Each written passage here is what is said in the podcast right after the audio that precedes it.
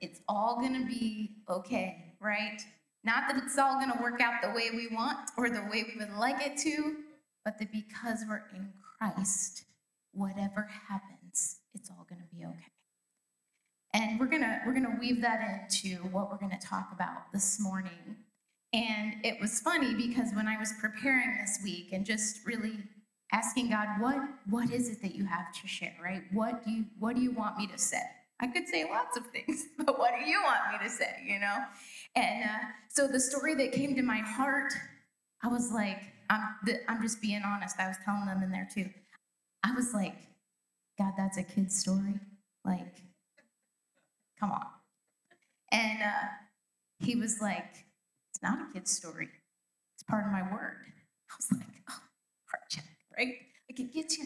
And it was the thought behind my saying it was a kid's story was the fact that it's familiar, that we've heard it over and over, that it's nothing new. People probably have uh, read this since they were little, and this can't be what you want me to talk about. And even as we're in there, and I was saying it was a kid's story, Sam, our sound person, was like, well, we are children of God. I was like, you're, yeah. like, yeah, you're right. You're right. It can't be a kid's story and be God's word. It's both. So, this morning, we are going to talk through the story of Daniel and the lion's den. And I am excited to share with you what God showed me, despite my judgments at the beginning. Um, you know, God always gets us, He always finds a way to just like reveal that little bit of your heart that, like, you know, like, oh, look right there. Okay, I'm just going to point that out to you, right? God has something in everything. Don't let something be so familiar that you miss what God wants to show you in it that every day, the mundane, all the things that you do day after day, start looking for God because He's there, just like in these stories that we've heard over and over. So, I just wanted to give you a little bit of background on Daniel, just because some of us may know this story very well, some of us may not be as familiar with certain things. So, Daniel was from Jerusalem, but he was taken captive and taken away to the city of Babylon. And the basically the Babylonians raided Jerusalem like three times. And in the first wave is when they took Daniel uh, with them. And then they came back twice more, each time looting the temple, tearing down the city, and the third time basically like decimating it and having all of the people leave. So Daniel was one of the first ones to go. And in this verse we're going to read here in a minute, Daniel. Uh, was part of what they considered the cream of the crop. He was one of the people that you would pick based on status and looks and those type of things out of that city, which is what this um, this empire was looking at, because they weren't, you know, godly and looking at the heart. They were looking at the outward appearance.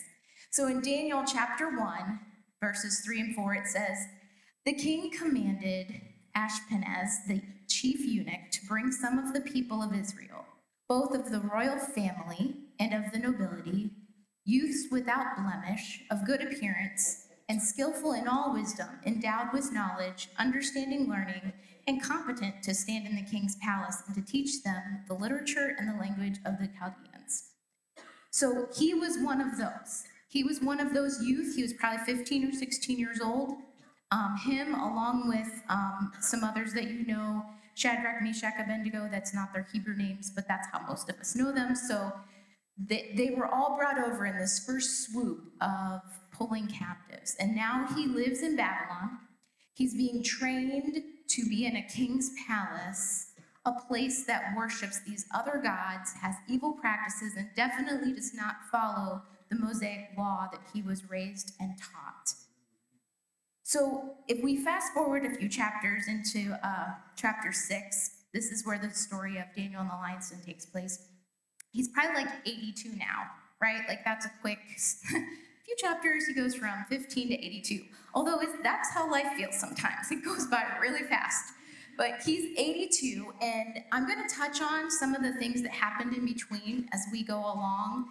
But I kind of want to give you a brief overview of this story, like paraphrase the story of Daniel and the lion's den for you.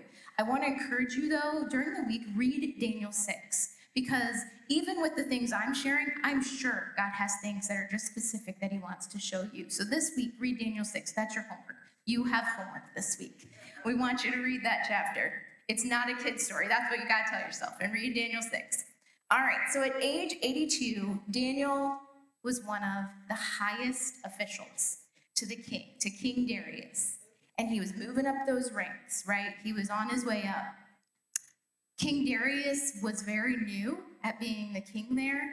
If you remember the story with Belshazzar and the hand that comes and writes on the wall, because he was using um, vessels from the temple to do all that he wanted to do, nothing holy. And uh, then he was told he wasn't humbling his heart, and, and basically, God called down judgment on him. He died that night. Well, this is the king that took over. The king, King Darius of the Medes, he took over and he was now in charge. So he uh, had taken a liking to Daniel. He probably heard some of the stories, like this was the guy that just told the other king he was gonna die. I probably want him on my good side, right? Like I'm sure he heard different things, but he also knew that Daniel uh, had a good spirit in him. And this completely made the other officials jealous, right? They wanted to be promoted, they wanted to be important. We saw that that is what the Babylonians looked for when they went to uh, Jerusalem the first time. That's who they picked, right? They didn't pick the most generous, the loving, the no, they looked at the outside, they looked at the, the stature, the position. And so that's what's important to these guys. And they see somebody else getting it, yeah, that's gonna make them jealous. So they get in this little, the Bible says they, they're in an agreement, but really what it means is they're in a little group, right? Like if you're back in high school and there's like the little group in the corner, they that was them. They're in a little group and they're devising this plan. How can we get rid of this guy? Like he is a problem. He's taking what we want. We need to get him out of here. And whenever they refer to him, they call him the exile. They don't even call him by his name. He is like an outcast to them. They want him gone. So they devise, they're coming together trying to devise this plan, but there is a problem because they can't find any dirt on him, right? He's like the most squeaky clean guy ever. And it's really irritating them because they really want to take him down. They finally come to the, the idea that the only way to do this is by using the law of his God against him, right? We can't find anything on him to like really throw him under the bus. So let's look this other direction. And so they said, you know, like we know that Daniel prays three times a day because Daniel's doing this all the time, consistently. It wasn't like after the decree he said, oh, let me just pray three times a day. No, Daniel has been doing this, praying three times a day. And they're like, okay, we can work with this. All right, so they come up with this plan and they head to King Darius and they say, oh, king, you know, they're laying it on thick. And they tell him how wonderful he is and that all of the leaders in the land, well, that's a lie. But what do we expect from this group? That all the leaders think that for the next 30 days, that no one should pray or petition anyone else but you, king. Now, King Darius is new in this position, right? And he's probably thinking it's probably a good idea to like get them focused on me, get their loyalties in one place, and all the leaders think it's a great idea. So, yeah, let's do this. Next 30 days, let's do that. So he signs off on it in a way that is unchangeable. If you remember the story with Esther and Haman and how when the Jews were supposed to be killed, Haman had the king signed off of it and it was unchangeable, it's exactly the same. They're both from uh, the same place, the same uh, the Medes and the Persians. They're together, and it's the same unchangeable thing when that king signed that decree. So the king signs it, and they're ready, and they were so excited because their plan was in motion. Now, Daniel knew, the Bible clearly says Daniel knew that this was signed, right? He's not living in oblivion, he knows it's signed. But when he prays, just like he always has, he goes to his, uh, his place, the windows open towards Jerusalem. He gets on his knees, how he always prays, and he prays and he thanks God, just like he always has. Well, here again comes the little agreement of men. I just, maybe I've watched too many cartoons, but I see them like all like walking together, like in this little group. and they come right in front of Daniel's house. Okay, this was so planned. This was not about the king at all, right? Like it's very premeditated. It's they knew when he prayed, they knew when to show up to see catch him in what he was doing. And as soon as they see it, then their little group takes off again and goes to tattle to the king. And they go to the king and they tell him, Daniel's praying, like, this is against what you decreed. And that king is devastated. The Bible says he's distraught. He likes Daniel. He doesn't want to throw Daniel into the lion's den. That was not his plan when he signed this decree. And so it says he actually tried, like all day, to figure out a way to get out of this. And this group of men was not letting him out of it.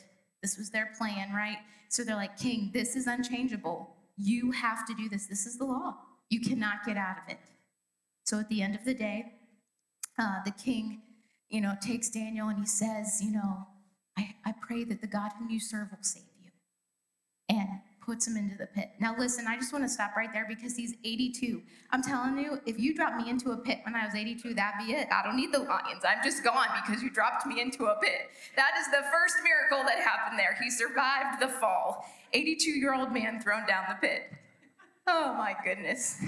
But now that he survived the fall, they, they cover it with a stone and they seal it with the king's signet ring. Basically, they don't want it disturbed or nobody can open that until the king would come back or give his order for it to be removed. The king's still just a hot mess, and he heads back home. Doesn't eat, he doesn't sleep. He's worried about Daniel. Daniel was important to him. And uh, so he's he heads out the next morning and uh, the first thing he does like i could see him like running like holding up his little robes I'm sorry, I got cartoons in my head this morning. Like I just feel like it's but it's so it's so true. I'm sure he was running and the king heads over there and he says, "Daniel, has your God saved you?" And Daniel says, "O king, live forever." I just want to pause there one moment. The respect that Daniel shows for the person that's in authority over him. He's in a lion's den that the king threw him in. And the first thing out of his mouth is, "O king, live forever. Not like, get me out of here, right? Like, no. O king, live forever.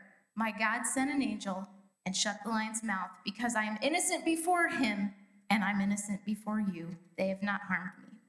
And so the story wraps up. Um, the leaders and their families are now thrown into the lion's den, and King Darius makes a decree that uh, God, the, they should honor and fear the God of Daniel. Now, that's probably in addition to all the other gods that he served. Um, it's probably not because he keeps calling it Daniel's God. He doesn't ever say, my God, right? King Darius never makes it personal to him, but God begins to get glory through this and begins to get realized. So, this is the story of Daniel in the lion's den. But now let's look at three things that come out of this story, right?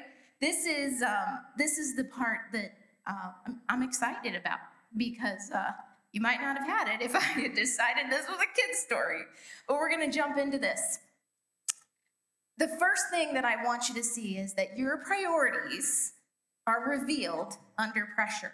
So be prepared.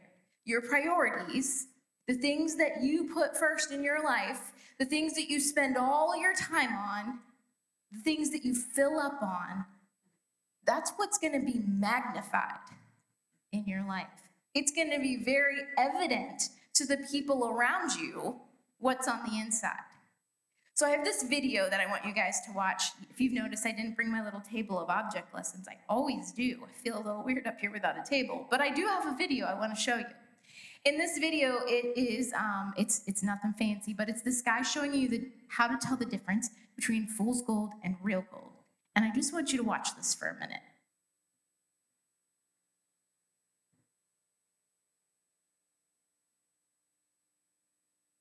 Hey YouTube, have you ever seen your pan look like this and thought, oh man, there's a ton of gold in there? Well, it's fool's gold. The way you can tell is when you rock the pan, it all moves. Gold does not move like that in a pan. It will, but not that easy. The other thing you can do is the shade test. See how it's nice, bright, and shiny? When I stand it covered up, you can't see anything. It doesn't glisten, it changes colors. That's rose gold. Real gold will not change color in the sunlight versus the shade. It stays the same. Right there's some real gold. Watch what happens when I move the pan.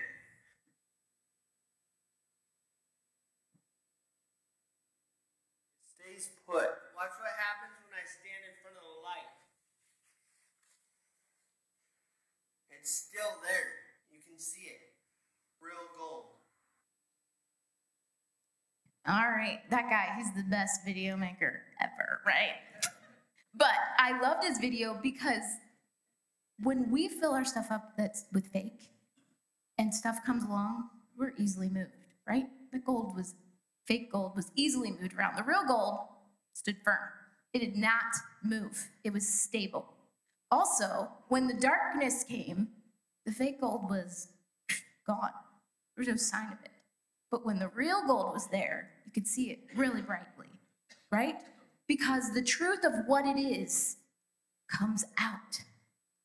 I just love how God uses nature to help us learn things. Isn't that cool how he can use the things like that? So the fool's gold and the fake gold. I wait, I said both of them are fake. So the fool's gold and the real gold. Well, when you, what are you making a priority today in your life? Because whatever is a priority today is already determining your future outcome. When you're looking at Daniel and where he's at in this story in Daniel 6, if we look way back when he first got taken, he's this 16 year old kid and he's taken to the king's palace and like all this like delicious food and these things that he was not allowed to eat under the Mosaic law are all there. Wine that had been offered to the gods of Babylon, all this stuff that he didn't have. Now, listen, I don't know if any of you have ever had 16 year old boys, but if you put like a spread out in front of them and then you walk away and it's like, like, where did all the food go? Right? Like we have youth on, on Sunday nights and we put the snacks out and it's like this horde. Like they just come and like devour and it's gone. Like, like what is happening? But Daniel, as a 16 year old boy, which this, I mean, he's a 16 year old boy, like they didn't get different, you know, but he had enough in him that he said, I'm going to read this to you. Uh, he said, let me find it. In Daniel 1 8, he says, But Daniel resolved that he would not defile himself with the king's food or with the wine that he drank. Be, therefore, he asked the chief of the eunuchs to allow him not to defile himself. This 16 year old boy resolved, he determined, he had it put upon his heart that he would not do the things that he knew God didn't want him to do. They served things like horse and pork, and like I said, the wine that was offered um, to the other gods, all things strictly prohibited in the Mosaic law that he was um, taught as a boy. And he decided, him and his friends, that they weren't going to do this. But I do want you to make a note, too, that he didn't just like knock everything over and say, like, I'm not doing this. It's against what God wants. He goes to the eunuch and he says that we don't want to do this. And they begin to have that conversation about, you know, the eunuch's like, I'm going to die. And he says, well, let's do it for 10 days. And he has that conversation with him, right? He begins to try that way. It doesn't always work like it did in that instance, but he had that that conversation first. He grounded himself over the next 62 years in following God. That was his first moment that we see in this hostile environment, right? He was learning to live and thrive in a culture that was against what he believed. Are any of us there today? Right? We all live in a culture that's against what we believe. How do we thrive? How do we live? How do we let what's inside of us when that pressure comes be the right thing? One of the things that um, we easily do that we should avoid is, is we talk ourselves into compromise. Um, let's think about that with Daniel. He, was, he had 30 days here, right? That, that they wanted him to pray to the king. What if he was like, 30 days? Okay, 30 days. I mean, God would want me to show honor to this king.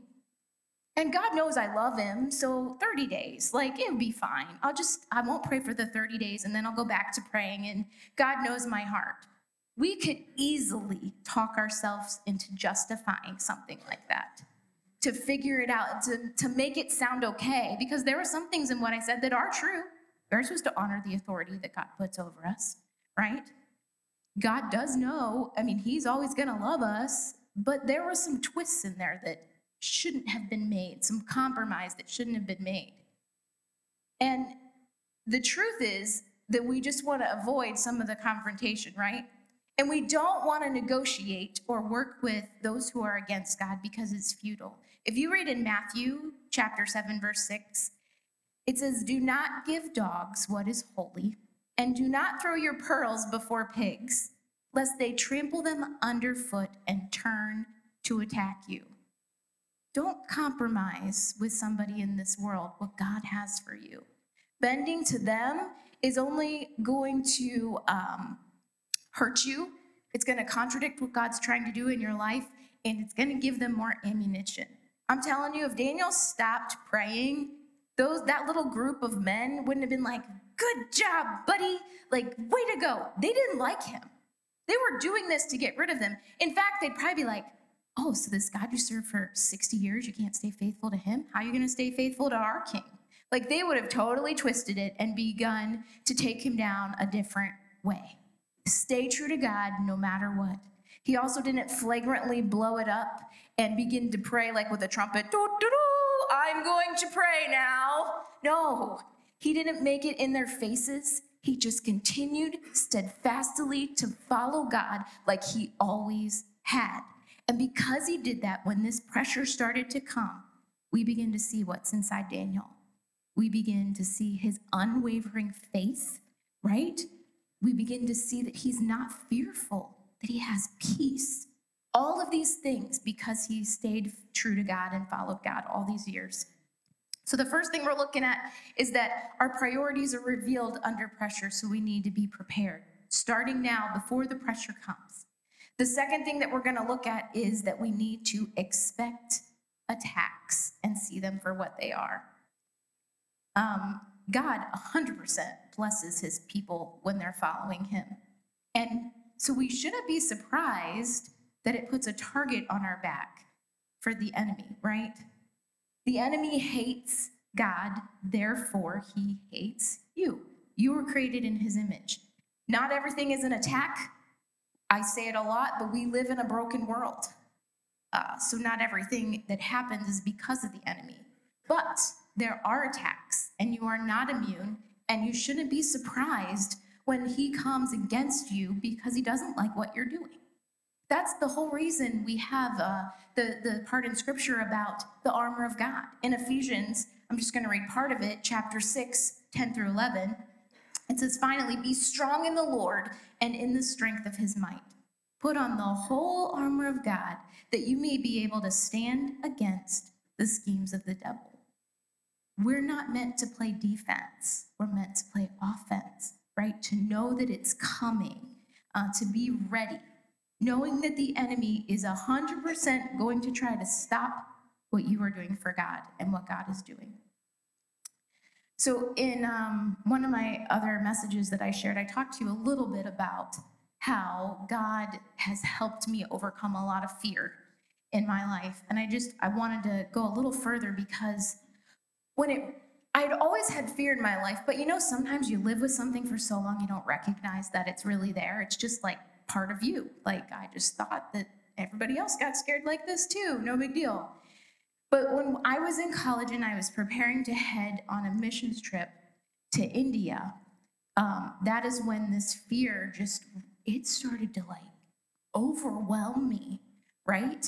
And uh, looking back, now I know the enemy did not want me going to India. He didn't want me going and sharing God anywhere. But for whatever reason, in this moment, um, it was an attack.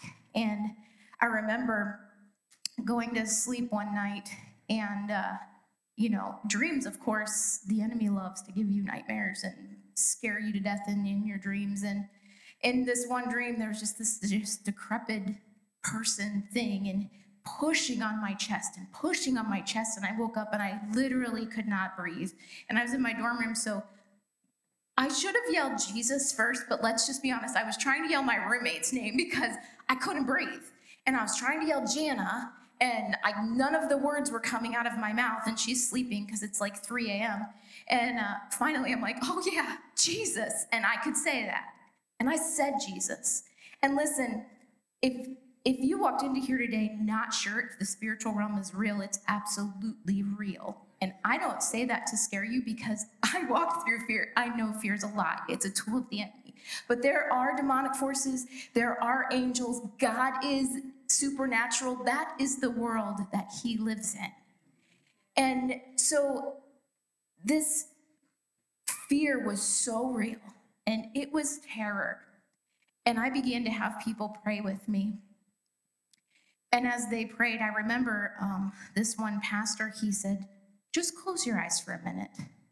And I closed my eyes, and uh, he said, Do you see Jesus with you? And in, I, I was like, I, like I don't. Like in this moment, like in my mind, I don't see him. I said, I feel like I'm in a dungeon. I feel like there's like bricks all around me, and like I could see some light. And it was just like, I just, I was there and I couldn't get out. And it was even crazy to me in one of the songs that we were singing, it talked about fear being taken out brick by brick. I felt like those bricks were all around me.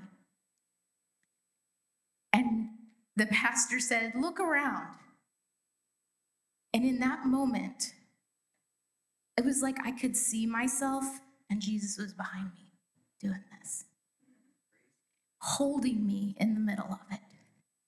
And when I saw Jesus there, in the middle of what I had been going through, even though I couldn't see him right in front of me, it made it explode. And I remember God speaking to my heart and saying, I have torn down these walls of fear, but it's going to be hard to walk out of it. There's going to be some, some, uh, rubble, there's going to be some things to climb over. But let me tell you, the next uh, time I was sleeping and I felt that fear begin to come into my room, no lie. And, and listen, I'm demonic forces are strong without Jesus. We need God. But when it came into my room, because I knew the freedom that I had in Jesus, it was like this thing and I laughed. I actually laughed out loud that this thing was trying to scare me.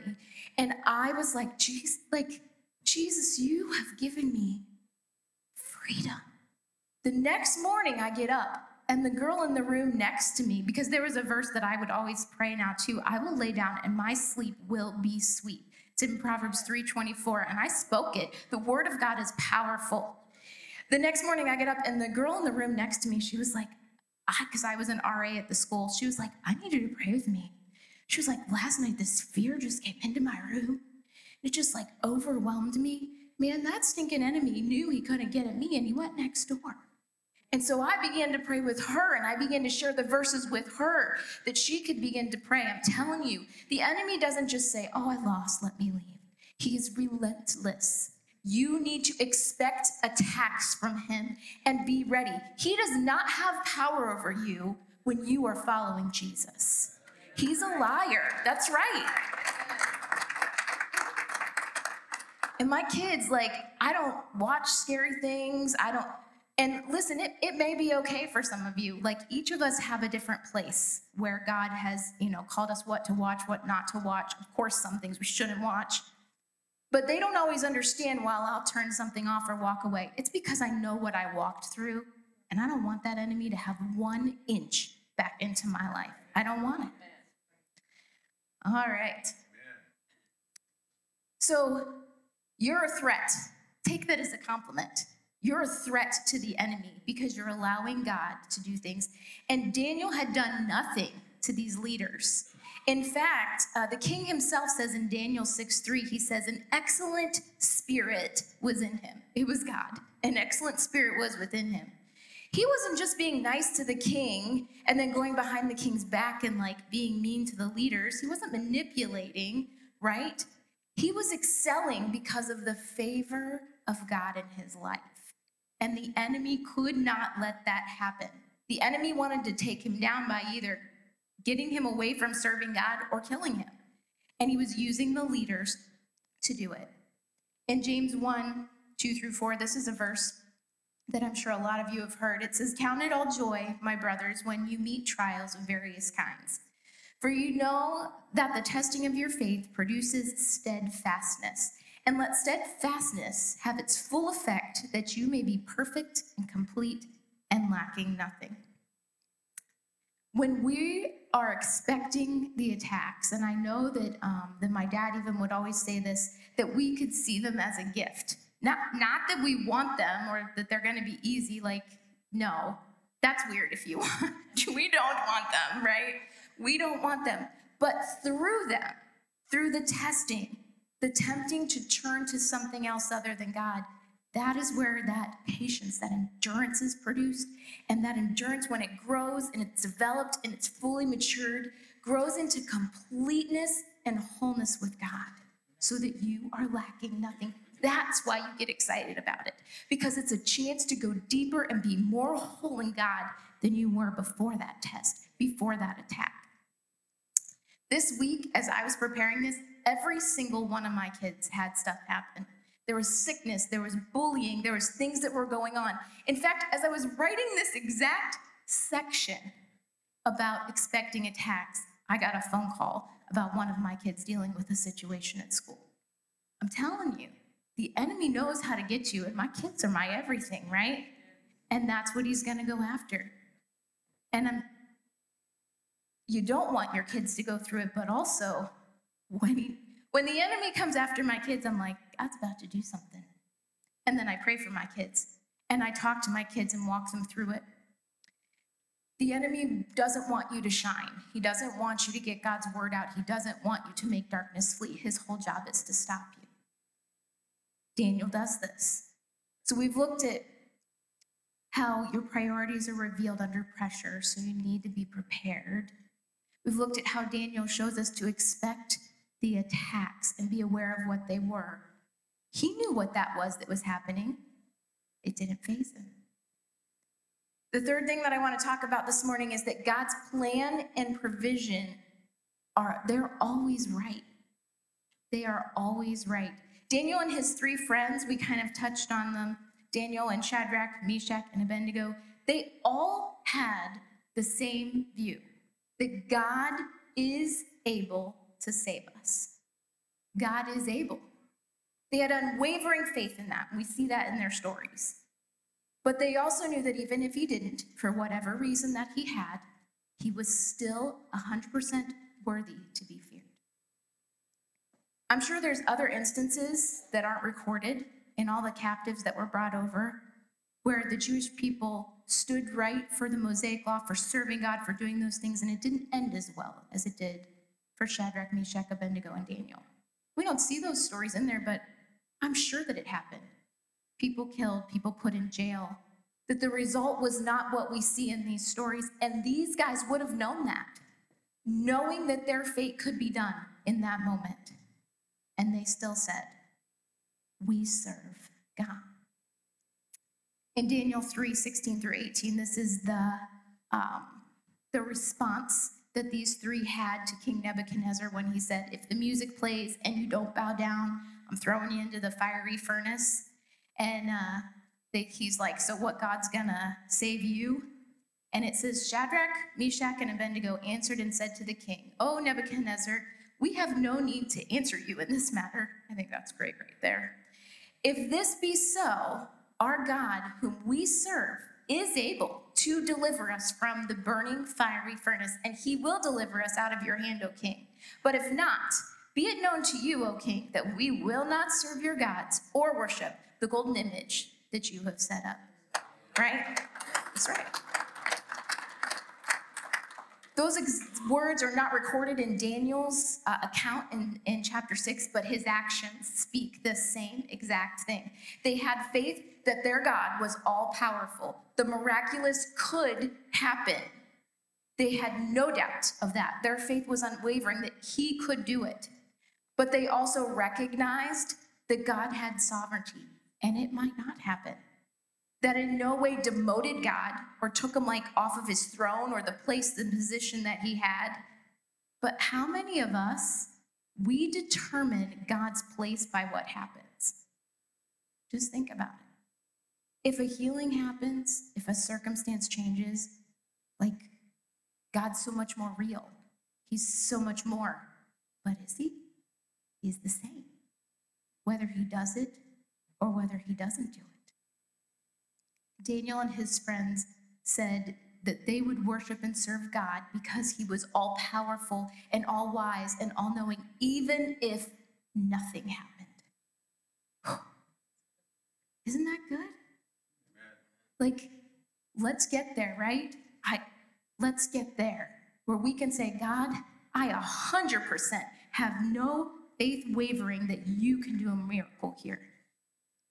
But even if you don't, you are exactly the same God. Man, the faith.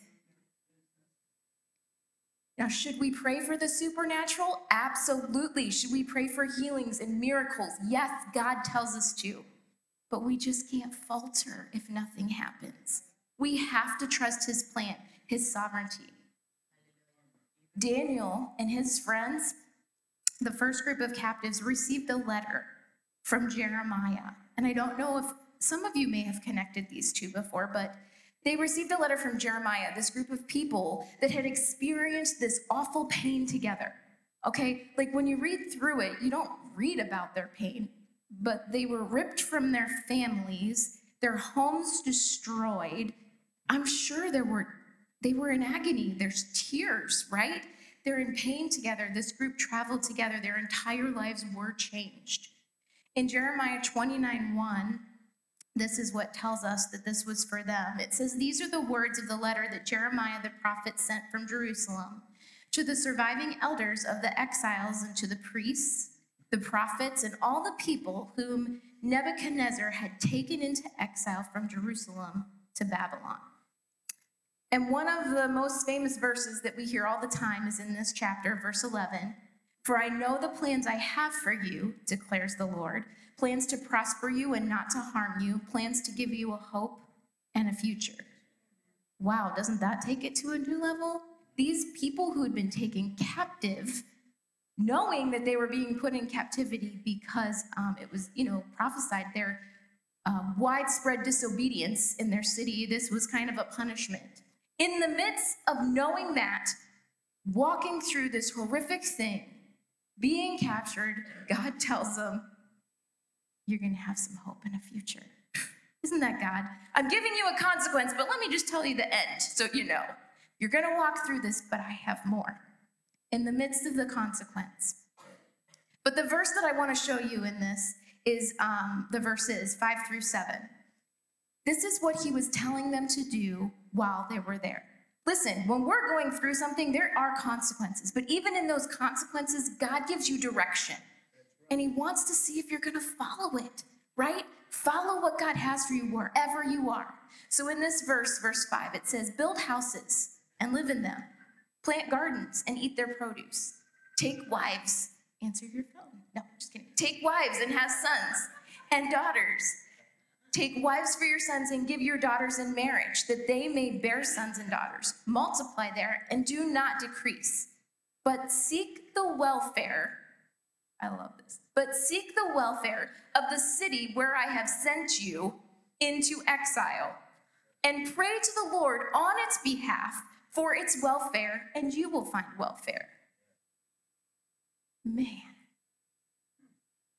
These guys were told to pray for the nation that had captured them, that had ripped them away from their homes, and that would go back and continue to tear it down and bring more people and loot this holy place where they worshiped God. Pray for them. What? God, have you lost your marbles? Kill them. Like, take them out. Pray for them. Build our lives with them. Inter- talk to them on the street? What? Has God lost it? Probably not. What's interesting is when it says seek, it says try with intention. It doesn't mean just kind of do it, it means on purpose. Intentionally go out of your way to seek their welfare, their peace, their prosperity. That's hard. But God's plan and God's provision is always right. Their consequences did put them in this place. Their disobedience to God is why they're here in the first place. But in the middle of this, He says, I have a plan. I want you to pray for them. You're like, I want a new plan. But God says, I got this. Follow me. Sometimes our prayers put us in places where we don't want to be, and we begin to ask God, is this really the plan? They're accusing us, they're attacking us. Daniel was being attacked.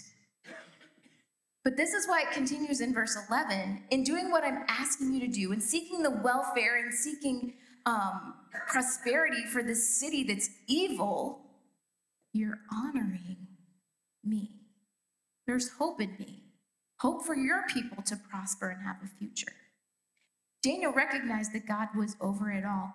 In fact, when Daniel was praying in that window, I wonder if he was praying for them right then, as his attackers were standing outside saying, We got him. Let's go tell the king. Daniel's praying for their welfare. How many of us are not there? Our attackers, our, our culture, the people that God's put in authority of us over us, we're attacking back. We're not praying. We're not seeking their prosperity, that's for sure. Who's your hope in? Is it in them or is it in God? Daniel recognized that God was over all of it, that his fate was not in their hands. In Daniel chapter 2, verse 20 through 21, as he's being consistent, following God, sharing dreams with different kings, he says, Blessed be the name of God forever and ever, to whom belong wisdom and might.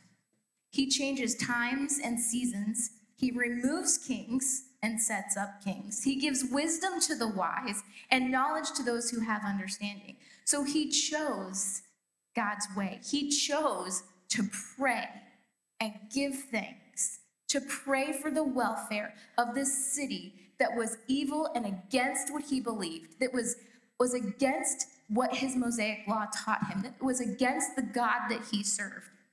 He prayed for them. He prayed for the men that tattled on him. How would that change your perspective in the middle of that situation? Right? So, as we walked through Daniel, we talked about that your priorities are going to be revealed under pressure. Be prepared. Be prepared now for what's coming in the future. We talked about expecting attacks. See them for what they are. Enemy is a liar. And at the end of the day, God's plan and his provision is always, always right. Where are you at right now? What is God calling you to do? How are you being a light?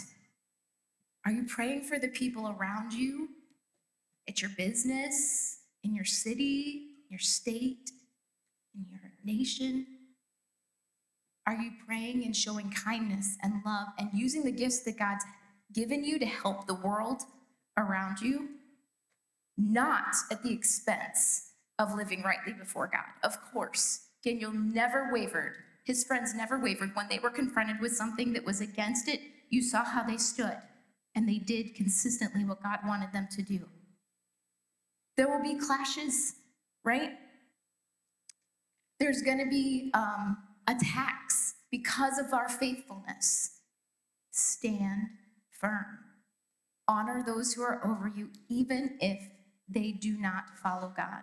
Trust his plan that he can do the miraculous, and he will. But even if he doesn't, his way is the best. In this broken world, it's loved by God. All the brokenness, God loves it. Every part of it. And when something's broken, it's sharp, it's pointy, it hurts. You pick something up that's broken, you could even get cut. This world is broken. it hurts people. God loves this world, and He's weaving and He's moving through it. Your prayers are never wasted. I wonder if Daniel ever felt like, God, does it even matter? I'm praying every day in this window. What does it matter? Your prayers are not wasted. Your time spent living for Him is not worthless. It's not. You are preparing so when that pressure comes, that attack comes, you will live out God's plan. God wanted Daniel and those captives to live victoriously, just like He wants you guys to. He wants you to live in victory and bring glory to His name. This is why when He gave that word to Jeremiah that we all know, it was so they would know how to live, so that when the pressure came, the right things had been cultivated, the right things on the inside. When those attacks sharply hit, right? This week, I did not enjoy my kids having to deal with stuff. It was not okay with me. I had to hold back the mama bear a little bit because you don't want people messing with your kids, your family, right? When those attacks hit, you don't want to falter. They knew they were coming. And whether God responded miraculously or not, He was still God. Whether God intervenes in your situation in a miraculous way, it does not take Him off the platform. Man. God is a God of promise and a future and a hope, and that's what He shared. So, whatever we see going on down here, we know that He has a future and a hope. That verse means so much more when you know the story behind it. There's so much more depth. If you could start that song for me back there, James. If you could stand with me.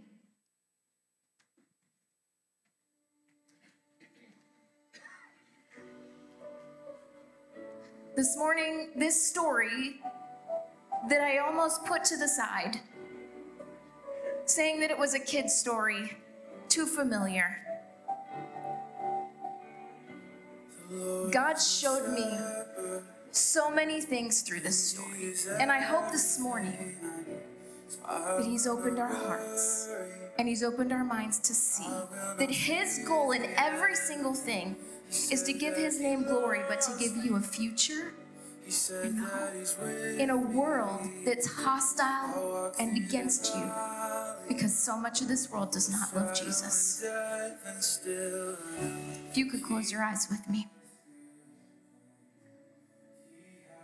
This morning, if you are here and you're saying, Pastor Melissa, this God that you talk about that was with Daniel and with his friends, this God that has good things for me, even in bad situations, I don't know him. If you're here this morning and you would like to begin to make this God a God of your life, the God who sent his son Jesus to die on the cross for our sins and who rose three days later victorious, so that what we deserve was given to him. If you want to know that God this morning, can you just raise your hand because we want to pray with you this morning? If there's anyone here,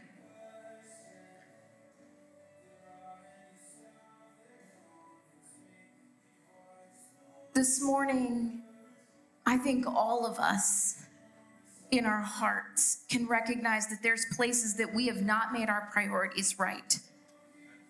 That there's places that we have not expected the attack, and so we reacted wrong. God, help us to see that your plan, your provision is so good and so right.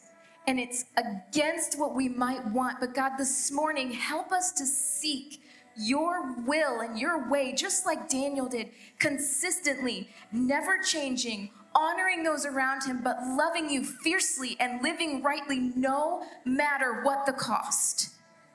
God, help that be us. Give us boldness, give us courage, Jesus.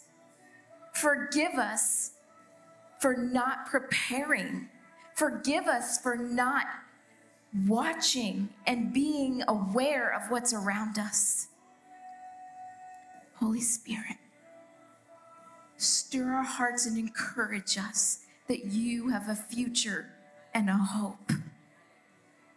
Jesus, we love you. God, we thank you for what you're going to do.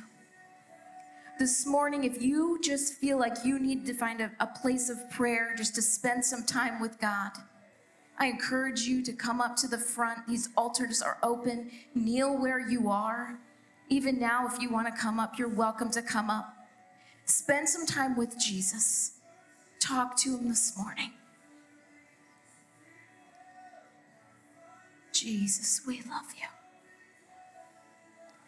But God, this morning we are thankful that you give us kids' stories. We're thankful that your word is full of things that challenge our hearts to see that part that we need to change. I pray that you help these, um, these amazing people walk out of here knowing your love, challenged to do more, but knowing they rest in your hands, that you love them so incredibly much. I pray that they walk out of here blessed and knowing your peace. I pray they walk out of here um, knowing that you are going to walk with them, that they are never alone. I pray that you would shine your face on them and that God, that you would walk before them. I pray that they have God moments this week that they never saw coming, that they're able to share who you are and further your kingdom and bring glory to your name wherever they at, are at, in their place of business, God, at the doctor's office, Lord God, wherever that place is. I pray that you cover them, protect them, and keep them. In Jesus' name, in Jesus' name, amen. Amen. Amen. Go out of here blessed, encouraged, love somebody as you go out, and uh, just be aware that you truly have a future and a hope in Jesus. God bless you guys.